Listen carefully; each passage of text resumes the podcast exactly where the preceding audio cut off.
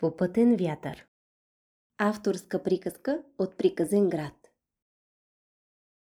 Имало едно време една малка прешинка. Тя била толкова мъничка, че едва се виждала. Всъщност човек можел да я види само когато слънцето греело високо в небето.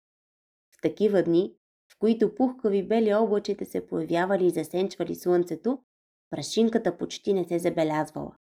Но когато слънчевите лъчи огрели хращето, на което живеела тя, тъмно-зелените му листенца лъсвали и тя отново се появявала. Седяла и се взирала в далечината. Тази прашинка, макар и толкова малка, всъщност имала голяма мечта. Тя искала един ден да обиколи целия свят и да се наслади на всичките му чудеса. Но за съжаление била твърде оплашена, за да тръгне сама на този дълъг път. Та тя била толкова мъничка. Щяло да й отнеме години да стигне отвъд близкия хълм, камо ли по-надалеч. Веднъж прашинката си седяла на своето листенце, загледана в хоризонт. Денят изглеждал съвсем обикновен, като всички други. Внезапно, зад нея започнали да се скупчват облаци. Но не от онези, които приличат на захарен памук. Не. Тези облаци били различни. Сиви, и мрачни. С начумерените си пухчета те бавно прииждали към хращето на нашата прашинка. Ех, задава се дъжд. Помислила си тя и въздъхнала.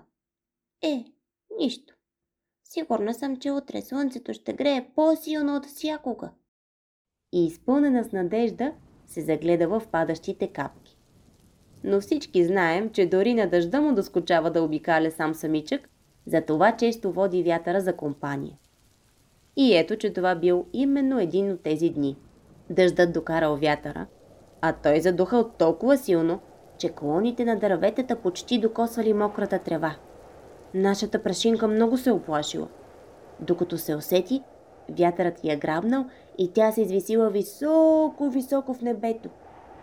Какво правиш? Попитала с треперещ глас обаче отговор не получила. Върни ме обратно на моето листенце! Скарала се тя. Но вятърът не го направил. Вместо това я понесъл още по-високо. След няколко минути прашинката вече била толкова далеч от къщи, колкото никога не е била.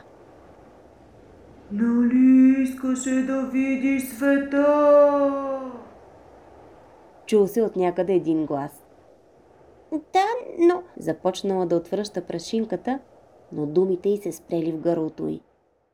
Видяла как облаците се разотиват, а познатият и хълм и полянките около него се обливат слънчеви лъчи.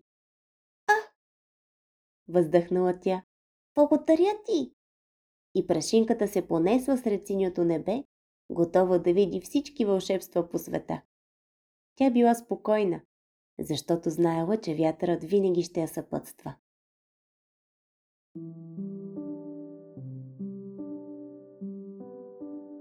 Полуки След дори и най-страшните и силни бури, идват най-вълшебните и прекрасни гледки. Постигането на всяка мечта е плашещо, но това не значи, че трябва да се откажеш.